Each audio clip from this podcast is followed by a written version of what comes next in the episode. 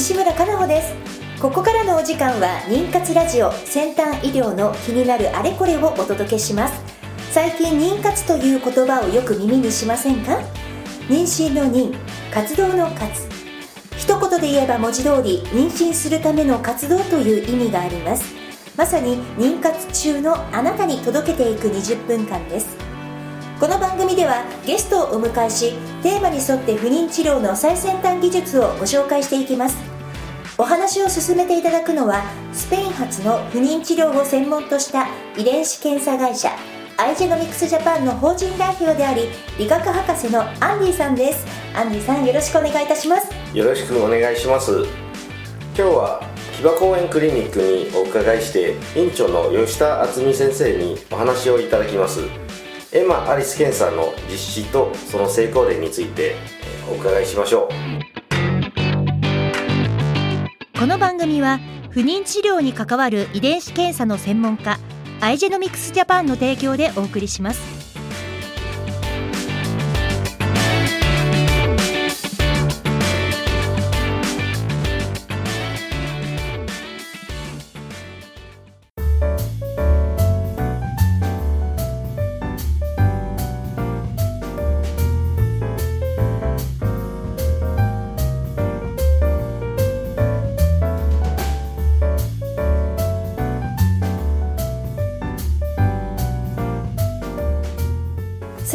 えー、先週に引き続きまして木和公園クリニック院長の吉田敦美先生にお話を伺います。吉田先生今週もよろしくお願いいたします。よろしくお願いします。さてまず吉田先生先週の振り返りを皆さんにお話しいただけますか？はいそうですね。まずあの着床障害がある患者さんについて、まあ、木場公園クリニックでどのように考えながら攻めているかということなんですけれども、まず、まあ、採卵をしていい胚盤法を獲得してそれをまあ凍結をしておくと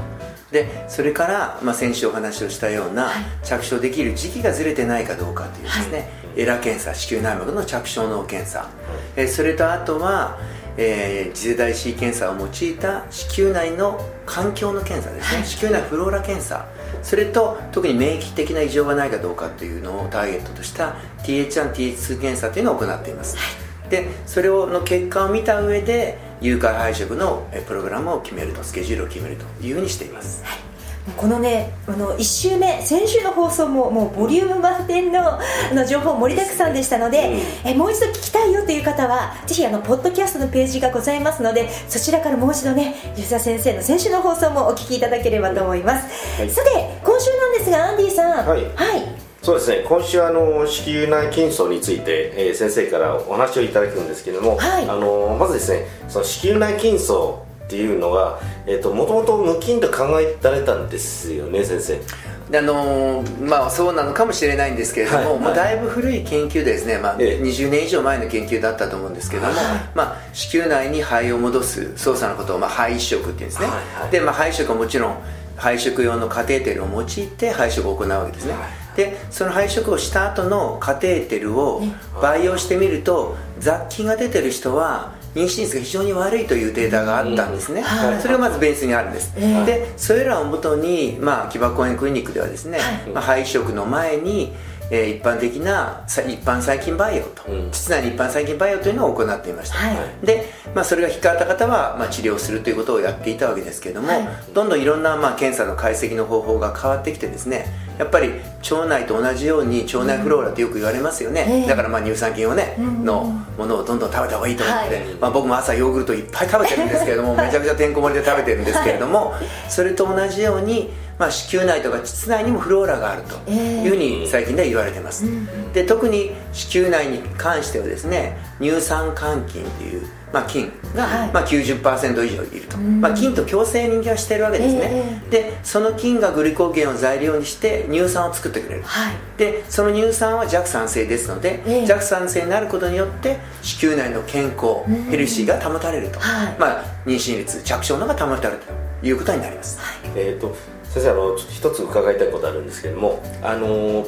培養の検査でですねあの菌を培養することでやはりその培養できない菌もあるんですよね。その通りですその通りです、だから培養というのは今おっしゃった通り、はい、まあ、ある一定の菌しか結果が出てこないということになるわけですね、えーはい、でそうではなくてこの次世代シーケンサーを用いた菌層解析っていうのは、はい、その子宮内とか膣内にある、まあ、全ての菌というとちょっと下剤かもしれませんけども、はい、まあ、ほとんどの菌の解析をすることができる。つまり培養しないで解析をすることができる、はい、それによって、まあ、こういう菌が何パーセントいる。こういう菌が何パーセントいるっていうことが分かるようになったんですね。はい。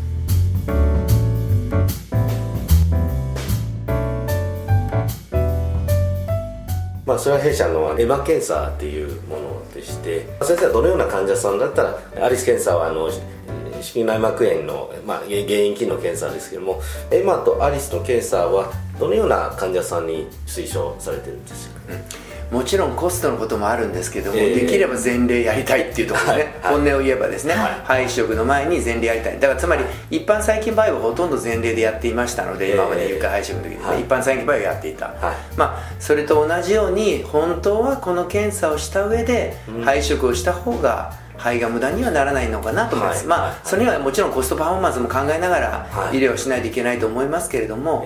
まあ、ただ特にやっぱり着床障害がある患者さんとかですね、はい、もうご高齢の患者さんってこの肺番法しかないぞとい。うふうな患者さんについてはもう最初からもちろんエマとアリスセットでエラと合わせてですね、はい、エラエマアリスと、まあ、トリオ検査っていうわけですけれども、それをセットで1回のえー、組織の採取で済みますので、うんうん、それを、えー、やるようにしています。はいはい。あの先ほどあのその、まあ、着床失敗っていうのは、まあ、例えば、まあ、いわゆるリフと言われるあのそうですね。リカレントですね、はい、でそれは確かクリニックによって定義が少し違ってくるんですけど、うん、先生のところでは何回ぐらい失敗したらあのリフっていうふうに。そうです。まあこれねいろいろ定義がかなり意見が分かれるところだと思うんですね、えーすね。はいはい、まあ、ただ例えば若い方で、はい、まあえー、良好な肺盤法凍結してね良好な肺盤法が得られてる、そうするとその若い方の肺盤法の染色体異常がそんな高いわけではないということを考えるとですね、やっぱり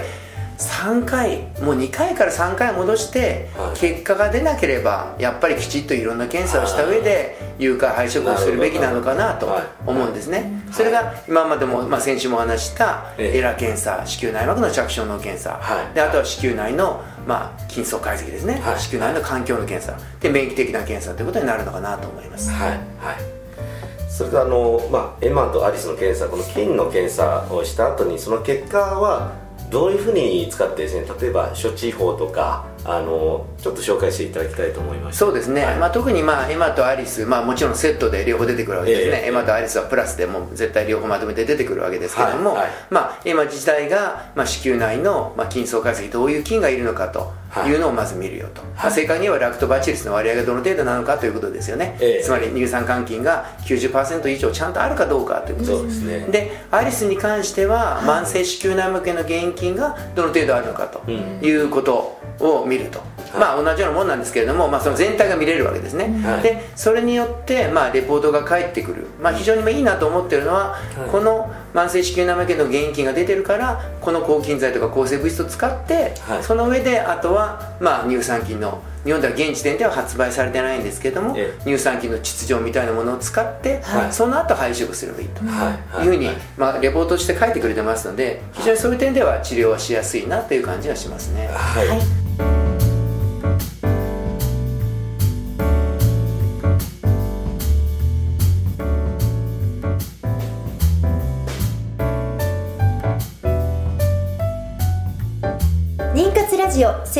医療の気になるあれこれ。今日は先週に引き続きまして木場公園クリニック院長吉田敦美先生にお話を伺っております。先生後半もよろしくお願いいたします。どうぞよろしくお願いします、はい、先ほど、まあ、休憩中にいろんな話をこの番組の打ち合わせもね兼ねてお話ししてたんですけど、びっくりするお話が 私自身はいっぱいあったのでぜひリスナーの皆さんにも教えていただきたいんですがはい、はい、あれですか？外部外部専用の石鹸でしょうか？そう,、そうですよね、はい、あの日本の方っていうのはですねおそらくまあボディーソープでまあ外部も洗っていると、えー、まあ、ただまあヨーロッパの女性とかはですね、えー、多分ほとんどの方が外部は外部専用の石鹸を使っていると。デリケートゾーンですんでね、はい、で、まあ、ボディーソープはやっぱり殺菌作用が強いので、はい、それによって外部のところにいるいい菌までやっぱり殺してしまうっていう危険性があるということなんだろうなと思うんですね、まあ、ただ、まあ、ほとんどの日本の女性の方っていうのはまだまだそのデリケートゾーンの石鹸っていうのは浸透されてないので、はい、ボディーソープで洗ってるっていうのが現状なのかなと思うんですけどそうですね、まあ、うちでは不妊学級不妊症の勉強会セミナーをまあ月に2回ぐらいやってるんですけども、えー、その時はちょっとそういうソープの話もするようにはしています、まあ、実際に売り場に買いに行くとボディーソープの並んでるところにデリケートゾーンの石鹸そもそもあったかしらってあんまり思い出せないんですよね。必ずありますね。それは見てないですね、えー、あると思います。あります今度はもう購入してみます、えー、フランス製のやつとかって売ってますよね、まあ、ちょっとフランス製のやつでちょっと香料が強いですけども、えー、まあ、日本製のやつ、日本人向けに開発されたようなやつも、うん、えー、売られていますよね。はい。結構そんな皆さんの中ではまあ当たり前のね教えていただいたお話なんですけれども多分私のように驚いてる女性も きっと多いと思います。多分9割以上の方が驚いてると思います。ですよね。使ってない方がほとんどなんだろうなと思いますね、はいだそういった意味ではヨーロッパではそういうところがもうすでにねあの女性の皆さんに浸透している情報なんですもんね。そうですね。それに、まあ、プラスヨーロッパの方だとですね、まあ、あのタンポンにですね乳酸菌が塗られたようなものが売られてるわけです。つまり乳酸菌がいかに大事なのかということを理解されてるってことですよね、そういうものもねいつか日本で売られる日が来るかもしれないですね。そうですね、まあ、ぜひ売っていただけると非常にいいなと思いますけれどもね、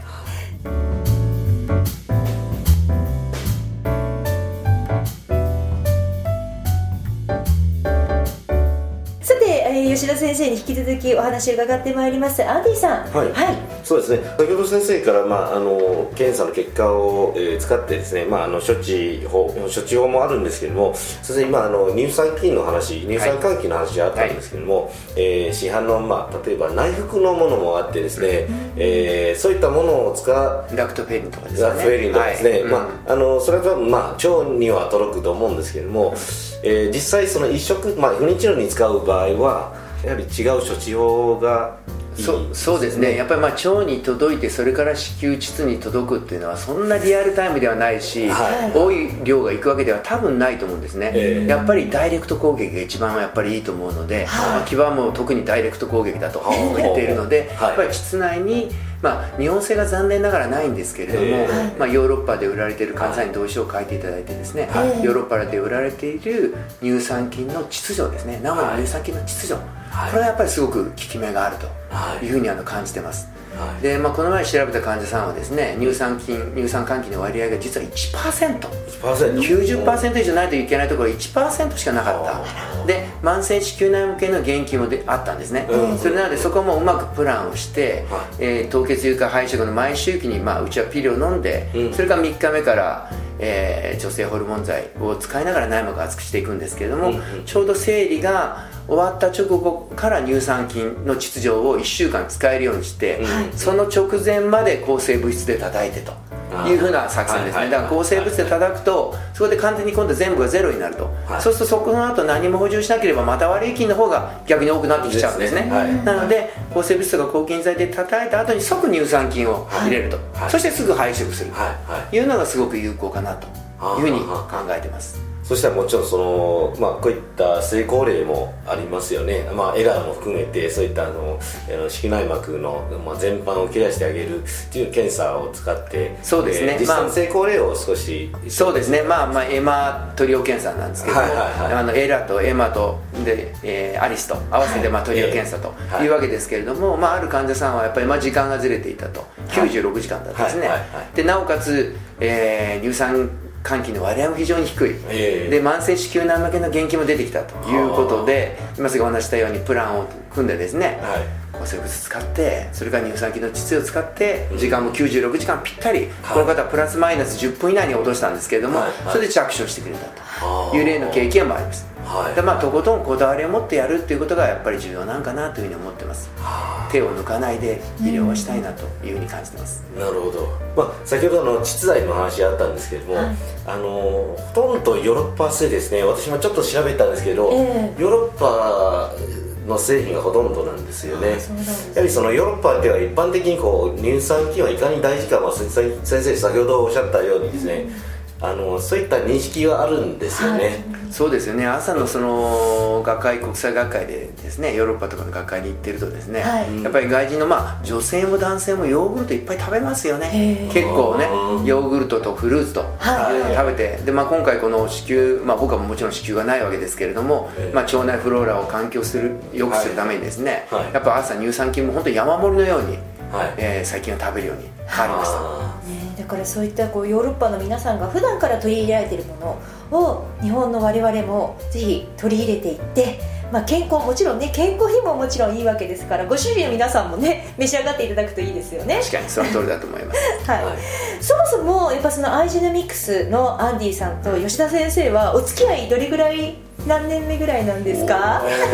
唐突に質問。これは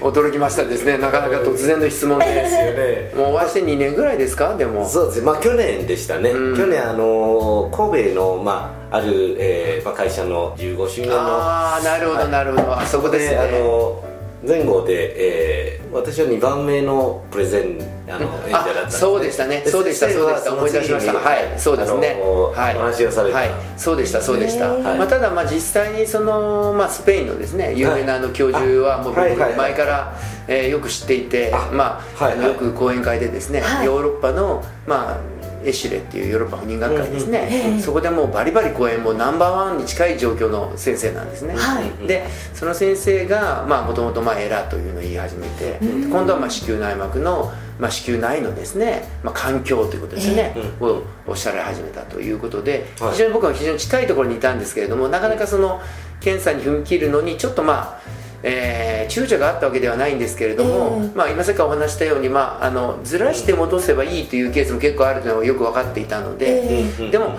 やっぱりあそうなのかと子宮内の環境っていうのはやっぱりすごく、まあ、大事だなと。まあ、子宮内環境が悪いとですねうまく妊娠してもそれが流産の原因になったりすることもあるわけですよね、十網膜炎の理由になったりすることもあるのでやっぱ子宮内環境というのはやっぱり非常に重要なんだなと。妊娠、その妊娠の維持にえー、向けてね非常に重要なんだなというふうに感じてます。はい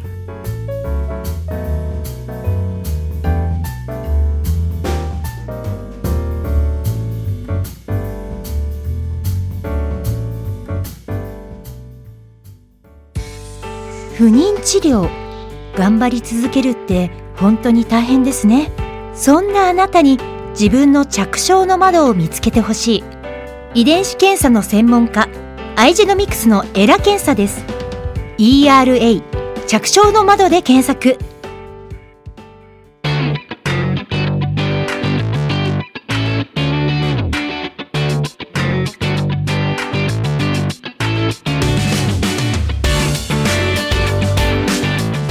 さてお時間となりました。先週に引き続きまして木場公園クリニック院長吉田敦美先生とお話をさせていただきました。先生来週もよろしくお願いいたします。よろしくお願いします。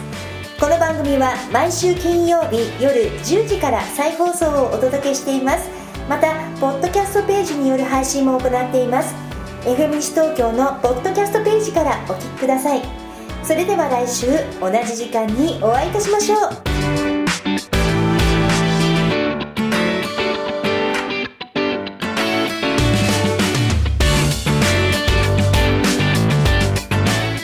この番組は不妊治療に関わる遺伝子検査の専門家アイジェノミクスジャパンの提供でお送りしました。